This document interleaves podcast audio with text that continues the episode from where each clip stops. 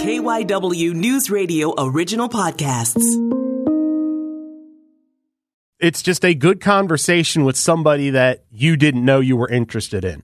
I'm Matt Leon, and this is One on One. I mean, heck, I remember on Friday nights we'd have a game, and then Chris and I would shower, and then we would go to like a little teen nightclub in Somers Point. And it seemed like every time we'd get picked up by a guy in a pickup truck, and we would hop in the back of the pickup truck. And by the time we got to the club, our hair was was like full of icicles, you know, because we had wet hair.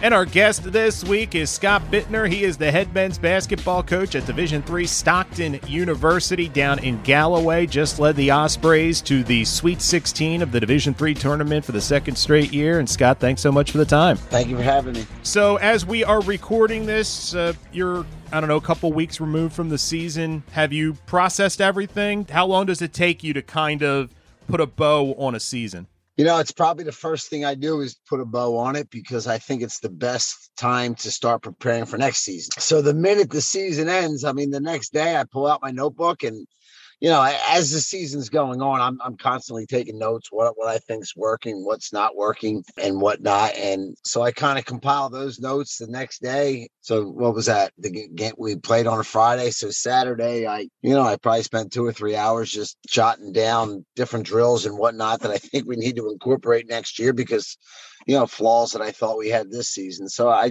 I just think debriefing right away is the best way to do it. Are you a big goal person with regards to I would like to see us win X amount of games. I would like to see us do X. I would like to see us get this far in the NCAA tournament. Or are you more focused on having success, getting better, improvement, and whatever that looks like, or whatever road we take, I'm comfortable with that.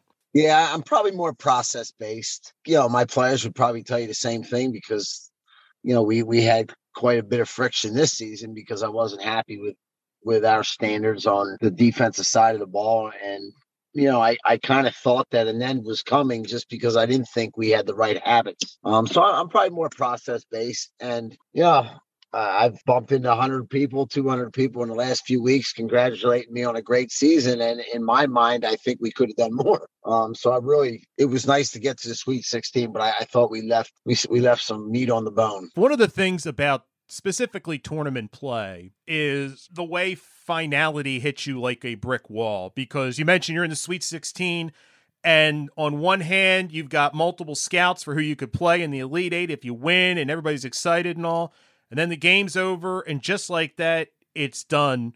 How difficult, from a coaching standpoint, is that sudden finality to deal with? And do you think you have adjusted to it as you've gone on as a coach? Yeah, I, I, I mean, the last month of the season, you know that it could come to an end, and you know that stinks, but you also know you're getting your life back too. I, I just kind of look at it as you know that's part of the job right? And and, and it's a five month grind it you know could be a little bit longer or shorter depending on how your season goes. And i mean the way i look at it is i just get to spend more time with my children so i don't go into a deep depression when the season's over. I, I just kind of like exhale and i think i do my best work as a coach in the off season so i kind of get right right to work you know what is it you like about the off season? I think I think I think clearer, and I think I, I can be a little more creative with implementing ideas that I want to do next season. Uh, I I am a I I am a really um, I'm a huge learner, so I'll read a ton of books. I watch a lot of YouTube videos. I watch every game under the sun, and I just kind of break down different things I like and don't like.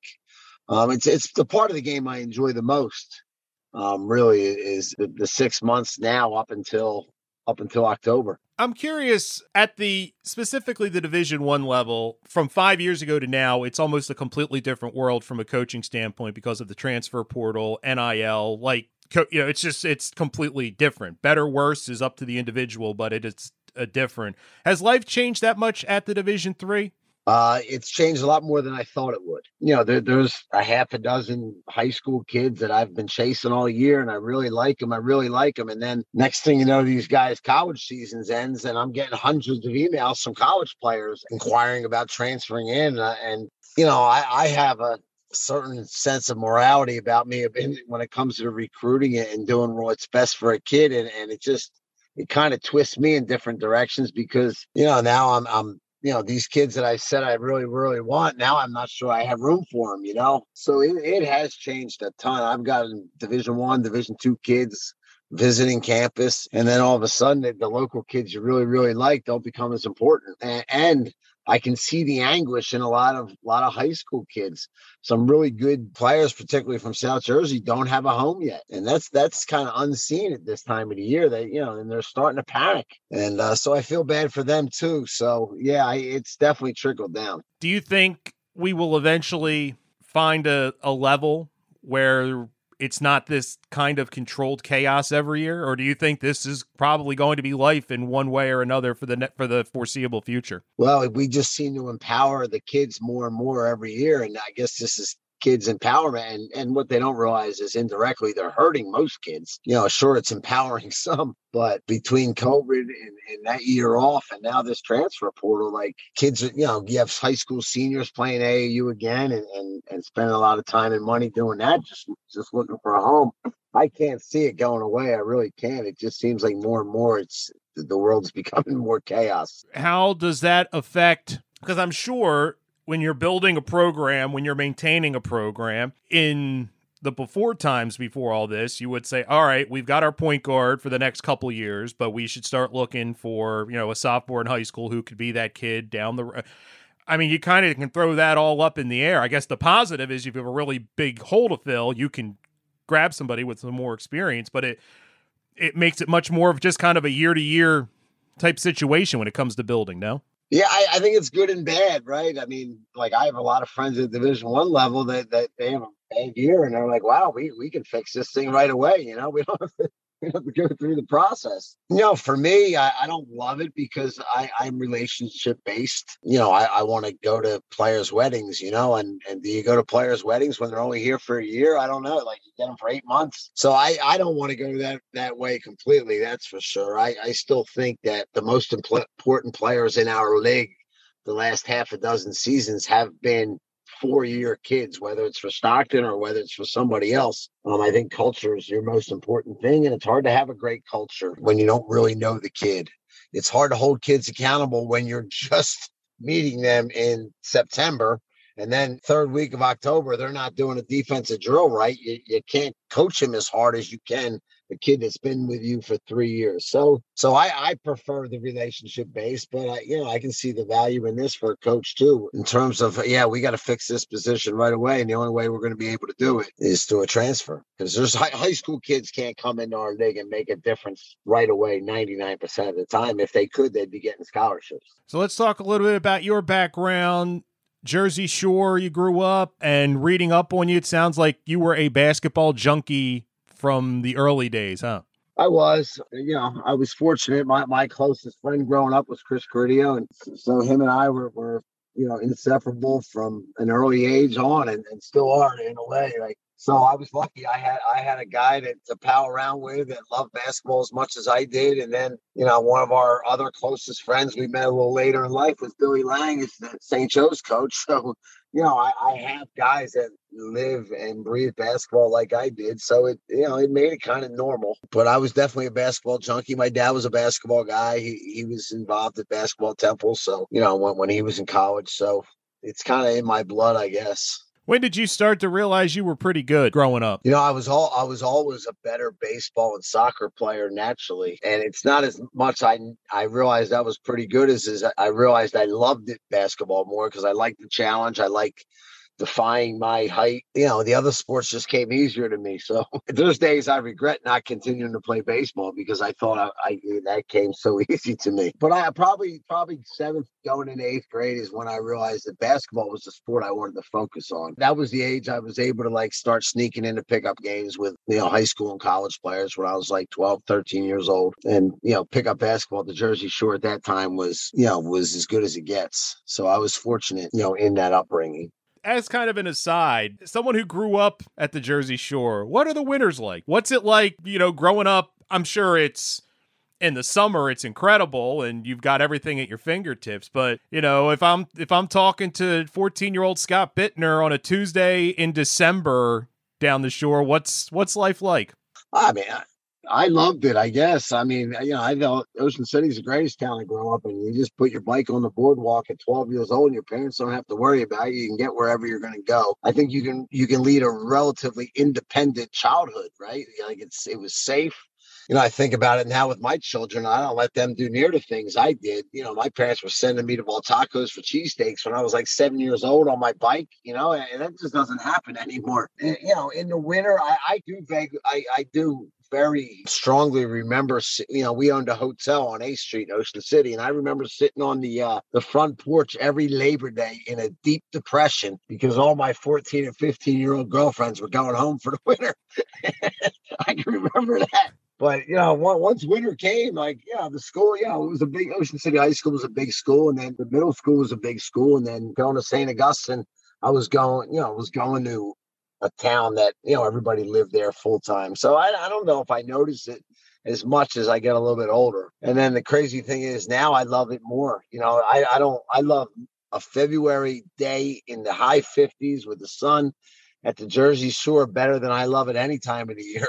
So I also, in reading up on you, and you mentioned your friendship with Chris Carideo, the head coach at Widener, veteran of this podcast. And the thing in the art, one of the articles I read, you guys used to hitchhike everywhere. Yeah, we we we, we you know, I mean, I, I can remember my freshman year of high school, my dad dropping me off at St. Augustine, and I said, "All right, I'll see you like at three. He goes, uh, you you probably won't get home till five. I'm like, "What do you mean?" He goes, uh, "You're going to hitchhike home." He said, "When I was your age, I hitchhiked from North Philadelphia to Townsend's Inlet and Sea every Friday. He said, "There's no reason why you can't hitchhike home." So I like we we often hitchhiked home from the prep, and then you know Chris and I would hitchhike everywhere to go play pickup. I mean, the best pickup games at the shore were in Avalon, and we weren't driving yet, so we would we would hitchhike from Ocean City to Avalon at 6 a.m to go play basketball. You know, it's crazy. Like kids today, they don't even they don't even know what I'm talking about. What do you mean hitchhiking? What is hitchhiking? And I, you know, I, we had a couple stories having to hop out of a moving car here and there because people were drunk. But you know, I don't know. It was a great way to grow up.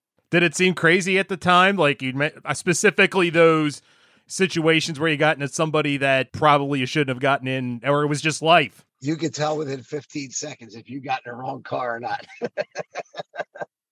And then a lot of times it was friends picking you up.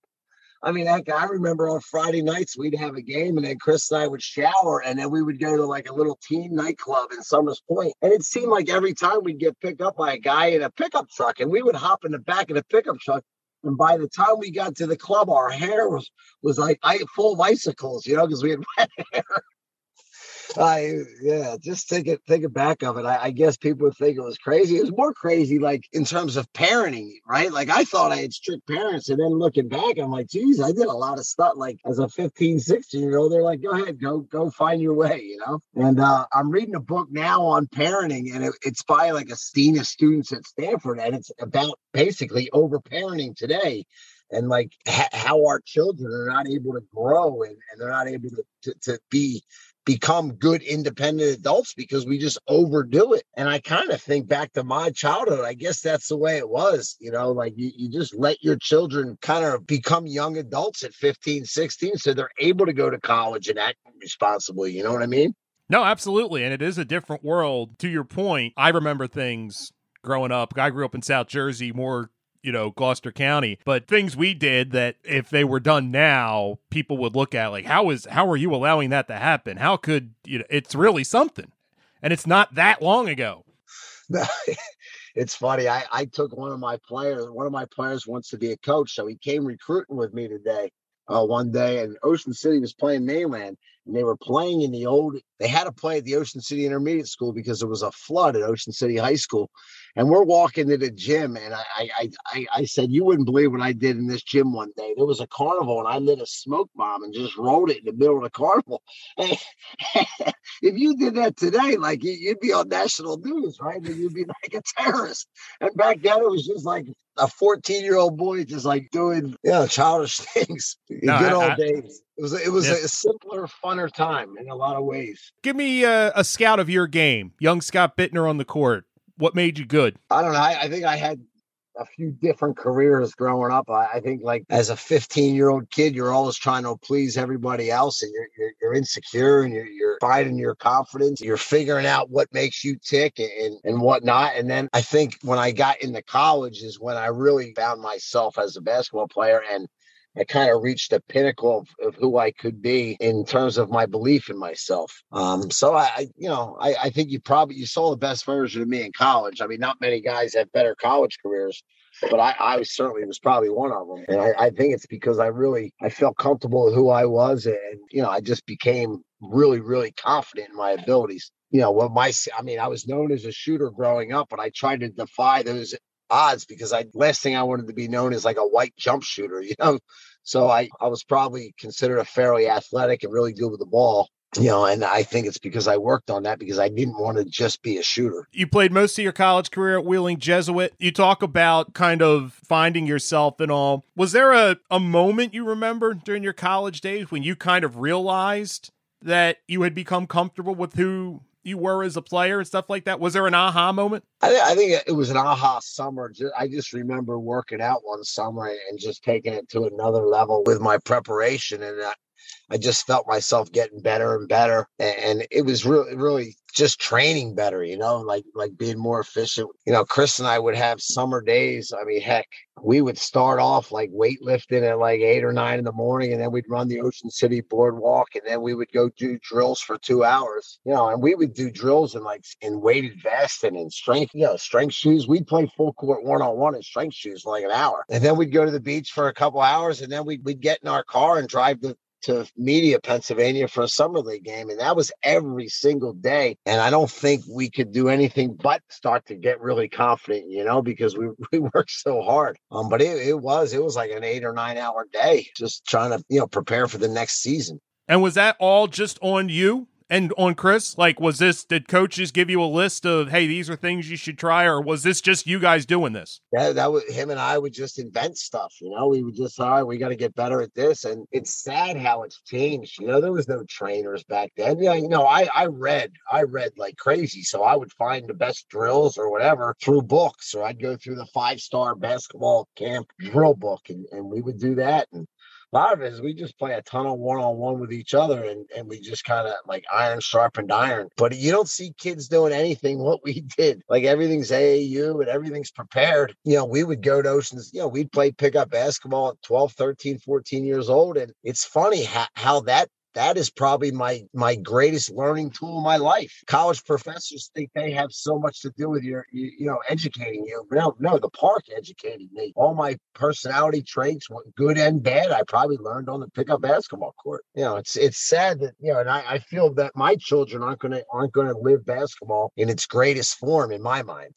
Who are some of the other people that you played against, played with on those summer leagues that maybe people would be familiar with? Oh, I mean, we Chris and I played hundreds of games with Tim Legler. You know, I mean, the face of ESPN basketball, really, with the, in terms of the NBA. So we played with him a ton. I mean, Fran O'Hanlon, Fran Dunphy was always at the park. Steve Donahue, the Penn coach, was at the park every. You know, this was why we were hitchhiking a half hour each way. You know, is to play basketball with those guys. Steve Rosenberry, who was a who was a great player, ended up being a scout with the Trailblazers. He he he was one of the guys. I mean, Chris Collins, a Northwestern coach, you often find him in Avalon playing pick up. Matt Langel was always there. So it was kind of like a who's who. And funny thing is, most of the guys ended up being coaches. I'm trying to think at Ocean City, Chris Corchiani, who was the all time assist leader, you know, he was frequently in Ocean City because his family was from Wildwood. You know, they moved to Florida, but they, they had a summer home in Wildwood. I was really fortunate in my freshman year of high school to have a good game against St. Anthony's. And Coach Hurley invited me and my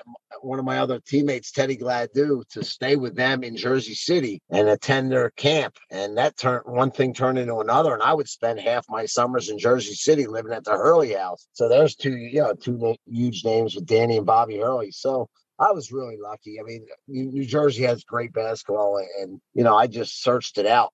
Was there a moment and I'm sure it wasn't in the moment because you're just a kid, you're enjoying playing basketball. But have there been moments since when you've looked back and just kind of in awe of who you got to play with and who you got to just spend summers on the court with? Because that's incredibly cool. Like, I am incredibly jealous of an experience like that. Yeah, I you know I I, I don't know I, I don't know if, if I've had enough gratitude for how, how lucky I was. I mean, geez, heck, we'd go to St. Anthony's, we'd play at White Eagle, and nine of the ten players were in the Big East or the ACC. You know, I mean, no, I, I was lucky. Um, Chris Jent was another guy who was at Ohio State, played for the Houston Rockets. Matt Maloney was a good friend of mine. Like me, him and Billy Lange would play full court one on one at Bishop Eustace in the summers. Um, and he played in the NBA. So yeah, I, I probably should look back on it more and, and think of how lucky I was. Um, the thing I think I do appreciate is the friendships I made. You know, like I'm still really, really tight with with a lot of the guys that I kind of played with growing up. Tim, Tim Legler texts me, I think after one of our, you know, NCAA NCAA tournament wins or something. So we still stay in touch. We need to take a break. We will have more with Stockton University head men's basketball coach Scott Bittner right after this. This is one on one. And we are back on one on one, continuing our conversation with Scott Bittner, head men's basketball coach at Division Three Stockton University. So we were talking about playing on the playgrounds down the shore and summer leagues. And do you think, looking back, even at that young age, you looked at the game through coach's eyes?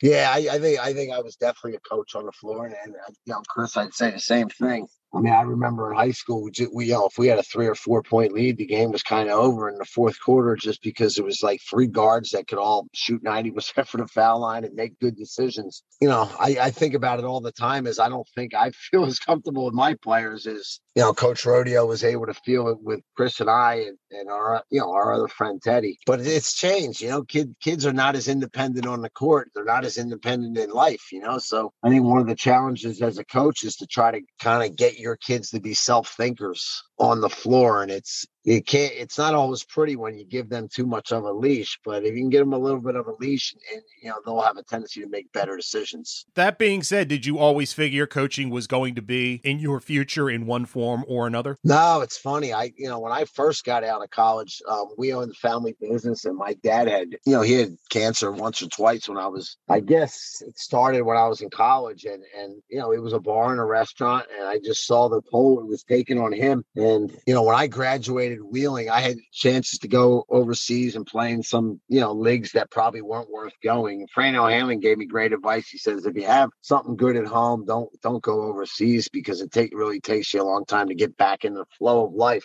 Um, so I thought about that, and then I think Coach O was asking me if I was interested in the graduate assistant spot, and I just saw the way my dad was working, and I, I wasn't enough removed as a player yet to even think like a coach. So I, I went into the family business, and I worked eighty hour weeks for 10 years with no basketball. And, you know, my two closest friends were, uh, were head coaches in their 20s. And, and there was certainly some jealousy when they're involved in basketball. And I'm like ruining people's lives in a bar, you know? So, what's the road back into the game? What what door opens? Well, so it's funny when when my father passed away, I, I guess I kind of held on to the business for another year or two, and I'm like, this stinks. I didn't even realize how hard I was you know how much time I was spending there until I sold it and I would pinch myself that I'm on the couch at like 7 30, 8 o'clock at night. I'm like, what is this? Like you people actually do this? They come home and they relax. Like I had no idea what it was. So I, what I ended up doing is I bought a car wash because I thought that would give me the flexibility to kind of pay my dues in coaching. And the timing was good because Jerry Matthews here at Stockton had just lost two assistants. And you know, working at Division three as an assistant at a lot, many schools is ba- you're basically a volunteer. So I basically volunteered for 10 years. I was making like $4,000 for 10 years. And I treated as if I was, when I was an assistant, I acted as if I was a head coach in terms of my preparation and whatnot. And I just kind of ran the car wash and I probably ran that into the ground because I took my, my volunteer job more seriously. Did it click with you right away, the coaching? First couple practices, were you like, yeah, this is this is where I need to be. Yeah, I, I think like the first, I like maybe our first weekend games, I'm like, wow, you know, just like you know the passion I had and, and like the intensity I I was I had on the sideline. Man, I haven't had this in a while. This is awesome. Um, you know, the nerves, um, being around the kids was great. That experience at the Hurley House. You know, it's funny. I, I wanted to have an impact on kids like Coach Hurley had on the kids he had at St. Anthony's and I wanted to coach kids that needed more than a coach. I wanted a coach that needed a bigger bigger part of them to get through life. You know, um, I just felt that those kids appreciate you more than the kids that don't really need you. You know, so that, you know when I was when I was in high school, I probably had thought about it, but then when I got to college, I didn't just because of the family obligations and, and want my dad to enjoy life. But certainly, the minute I started coaching with Coach Matthews, um, it was like, wow, this this is what I want to do. Was the game different? You know, 10 years, we talk about, we just had a long conversation about kids being different than we, we grew up. Did you feel like there was an adjustment to how things were done? The, the idea that things were becoming more specialized, I'm sure, had started to take hold, stuff like that? Or was it, you know, basketball's basketball and we're fine? Yeah, you know what? Back then, there was no difference like between 96 and like 2006, right? When I started, I 95, you know, I coached 95, 96 with Billy Lange at Eustace. And there really wasn't a much of a change in those 10 years, especially with Coach Matthews, because he was so old school. Like he'd still coach like it was 96 if he was coaching today, you know, in terms of a lot of the things he would do. The biggest change has been from now to like 10 years, you know, even six, seven years ago, like Steph Curry's changed the game more than than anybody, you know, just and having guys look at the analytics of the three point shot and you know, I often think back God, I wish I had a green light like these guys have today. Like I made a lot of threes in my college career and eh, we I didn't have near the green light that we're given today. So it's changed more in the last five years. I, I think often how Coach Matthews would be able to handle today's game because I don't I don't I don't he would not have liked the 90 point games. He liked it played in the 60s and whatnot. Talk about the impact Jerry Matthews had on you and how how he helped kind of mold you into the coach you are today. Yeah, he was great. He was, you know, he was so detailed when it comes to certain things, then and then not detailed when it comes to others. I think the things that were really important to winning and losing, he, he focused on. He was he held kids accountable. Like my guys think I can be hard, but man, he was hard on kids. But they loved him because the minute practice was over, he went back to being like, you know, basically a father figure to those guys. And no matter how bad a kid practiced, it, it, the switch went off and, and there was compassion and empathy and everything he did. And and and I think that's the thing I, I noticed the most is if you have a great relationship with a kid, then you can really, really coach them hard. Um, but you better work pretty hard at that relationship. And he was awesome at that. That, that, was his greatest strength, really. What was the first challenge you faced as a coach that was something you never thought you would have to deal with? Because I think with with young players, young coaches, you're everything is focused on getting ready for the next game or, or practice today. But there are so many things that come into play with college athletics. Was there a first thing that you had to deal with that you're like, whoa, I didn't think I'd have to worry about this? No, you know, I mean, I feel like I've been lucky in a way. Like we had some problems when I was an assistant, and, and that that's see that's that's another huge change. Kids are better behaved today than they were 15 or 20 years ago. Like they're not near as social, right? They're a lot more likely to just go back to their room and like do nothing. I think marijuana is probably more prevalent, but drinking is less prevalent. Well, you know, call me crazy, but people are better behaved when they're stoned than they are when they're drunk. like they just are. So we've had a we've had so few problems. Like we have a really behaved team. Now, knock on wood, now I'll probably end up having to deal with a problem this week, but I've been lucky in that regard. Um, we did have some 2008, 9, 10 in that time where there'd be bar fights and this and that. And when it happened down here, it, it hit the newspapers because they were Stockton basketball players. So that, in fact, I, I was in Mexico when a big thing went down and um, I was ha- I was getting married. So here I had the phones ringing off the hall. hall. The girl from the Atlantic City Press wants to know about this fight, and I'm like, you know, I'm like putting like an outfit on to get married. So that might have been an aha moment. As a head coach, I haven't I haven't had it too much. It's more or less coaching at Division three. You're not just a coach. You're you're worried about the meals. You're worried about you know a lot of the administrative stuff. So that that could have been it. Just realizing there's a lot more to the job than just knowing basketball. You know, it's working well with others in our department and, and this and that. You were an assistant and associate head coach for about ten years before you took over the program. Was there a, a point where you started to think that, or even a conversation with Jerry Matthews or with the administration, that at a certain point, this will be yours? Was it ever kind of talked about like that?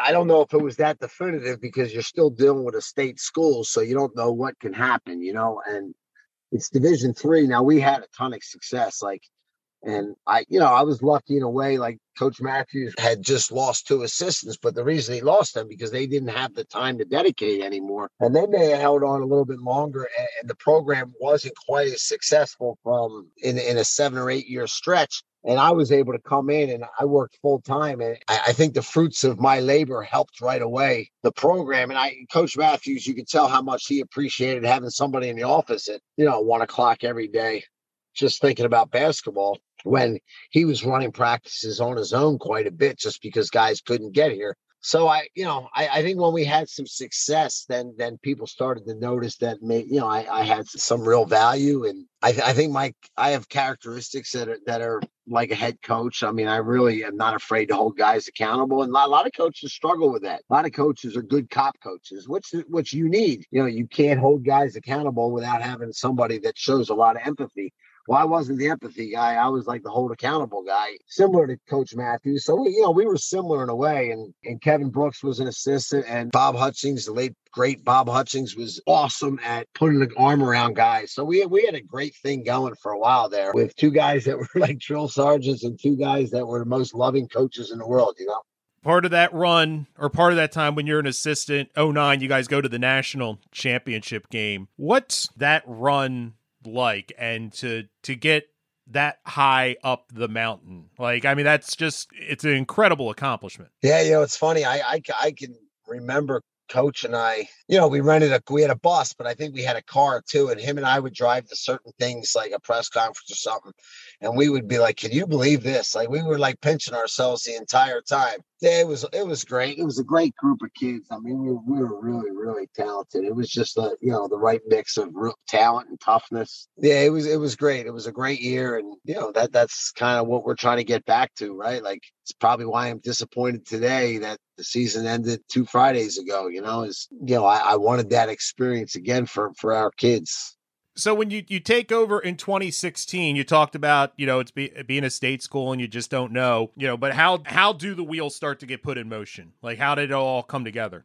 Well, I you know again Jerry kind of lined it up where he would retire in, in August, where they, they really didn't have time. You know, and, and Lonnie Folks, the athletic director at the time, was a big advocate of mine, and he had a lot to do with it. And then Dr. Kesselman, the president, you know, for some reason, he saw a ton in me. I, you know, I guess from afar, he was able to see it, and he's been a huge advocate of mine, which, if you have the president, I mean, I guess that's pretty good. So I was named the interim, and then we did that interim year. We had a good year. We didn't have a great year, but we did win the ECAC championship was the first time in the school the school's ever done that, and that I can remember because we then we were between ads. Uh, Lonnie left, and we had a new ad, and we were in our summer. Um, we have like a summer um, orientation for all the athletic staff. And the president was there, and Dr. Kesselman said, and you know, Scott's been in interim for a year, but that'll change this week. You know, and I so I didn't have to interview for it which which I, I still really am grateful for that. Like just the the stress of interviewing for something you really want, um, and you think you deserve too. That I'm not sure how it'll come off in the interviews just from the stress. And um, every time we're doing interviews now with new coaches and whatnot, I always feel bad for them because it looks like a really stressful thing, and I thank God I didn't have to go through it. So when you go from associate head coach to well interim, but basically take over the program, and you talked about you know you had no problems holding people accountable. Was there any change in dynamic with the kids on the roster? I had i think i had to my first year or two first of all you're, you're replacing a legend and that's not easy. And even though like in the last five or six years that i was associate head coach i did most of the game coaching because coach matthews had a bad knee so he really couldn't get up and down. So i coached the games for five or six years so i was ready for game coaching. But you know, I, I, we still had a culture that was kind of his, kind of mine, and we needed to to get. You know, there was some guys on the roster I basically had to get rid of that were really good players because that they didn't have my.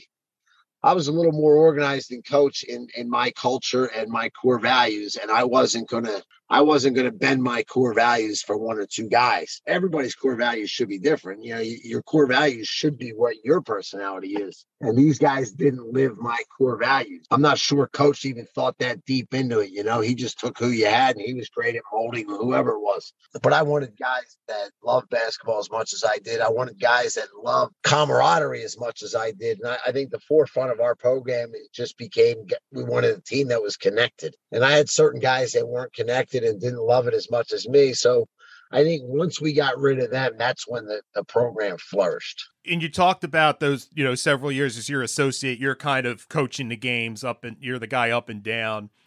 Do you remember the first time you drew something up, made an adjustment, did something tactically that like made the difference between a win and a loss? Like was is there one memory of the first time you did that and if so, what did that feel like? Cuz that's just got to be an incredibly gratifying moment. Now, you you know like I think about it now because now as as the head coach you, you don't think as clear as you did when you were when I was an assistant. Like when I was an assistant, I, I was able to focus on like I really focused on matchups and and and and you know I, I knew exactly what matchup we wanted to attack because I wasn't worried about a million other things. Coach Matthews was awesome at holding guys accountable for not boxing out, not sprinting the floor. Not, so he took care of those details in a lot of cases, that's the stuff that wins the game. You know, when guys weren't playing hard enough, he would hold them accountable for that. And I just focused on on the offense for the most part. Uh, I mean, I, I mean, I can remember, yeah, I mean, calling sets in, in a timeout. I can remember the rules were a little different then. That you were able, as a coach, you were able to call a timeout on the fly. And I can remember a few times doing that and coach saying, man, that was a good timeout. Like, because it looked like we were going to lose a loose ball in the corner of it, you know, of a tight game. So I, you know, I can certainly remember that. But I think back now because I, I don't feel like I, I have a grasp of the games as much as I did then. But it's because I, I don't have Coach Matthews. You know, he he he took care of a lot of the nuts and bolts and the important stuff, and I was just able to focus on the glamorous stuff like calling plays. I'm curious: is the location so close to the Jersey Shore of Stockton? Is that a draw in recruiting? Uh, well, we, there's not too many basketball players that surf. Right. Not too many NJAC players, but you know, I, I, think the Atlantic City campus is starting to generate some interest with kids in like the Philadelphia Catholic League, and, and we still haven't really you know, it still hasn't become a niche, but there are families that have second homes, maybe in Sea Isle or in Brigantine or whatnot, where they're like, well, maybe we send a kid, you know, son to Stockton. So I, you know, I think at some point we're going to break through and, and start getting one or two of those kids. Um, we haven't needed to do it yet. You know, every school has its niche. Our niche is full financial aid New Jersey kids because you know we can compete with the scholarship schools for those kids. It's a little easier to get into Stockton when you're when you come from need. You know, at risk students are a little easier to get admitted. So it's been our niche. Um, our niche has not been middle class kids from Pennsylvania because the private schools are really, really competitive with those kids. So it's funny, you can't fight your niche. If you do, you're it's like swimming upstream. And I did that at one of my first couple years. I'm, I'm recruiting kids from like Shawnee. And at the end of the day, we're not going to give them the best financial package, even though we're a lot cheaper to start with. Um, so I, you know, I, I quickly found out what our niche was, and those are the kids I go after the most. I think it's obvious from our conversation, but just how much does kind of being part of this local basketball community mean to you? Just because you've mentioned so many great names and names that anybody, I think even casual basketball fans would know, and you talk about getting texts and, and stuff like that. How much do you just kind of relish kind of that personal connection in this circle? Oh, I, I mean, it's probably the most important thing to me is is camaraderie and the friendships and you know like billy Lange and i sitting on the beach three or four summers ago where you know like i'm always in his ear about basketball stuff and he goes you got it wrong. It's more about your culture. It's more about this. And and he says you know he's kind of the one that really got me turned on to the core values and, and we're talking about him and he goes no, they have to be who you are and he's telling me who i am he goes you're unbelievably at connecting groups of friends like you know, like Billy's friends with Chris because because of my friendship with Billy and you know whatnot. So I've always been able to like kind of link different guys together. So I think that's probably what I enjoy most in life is, just just the friendships and, and you know basketball that is a great way to make friends.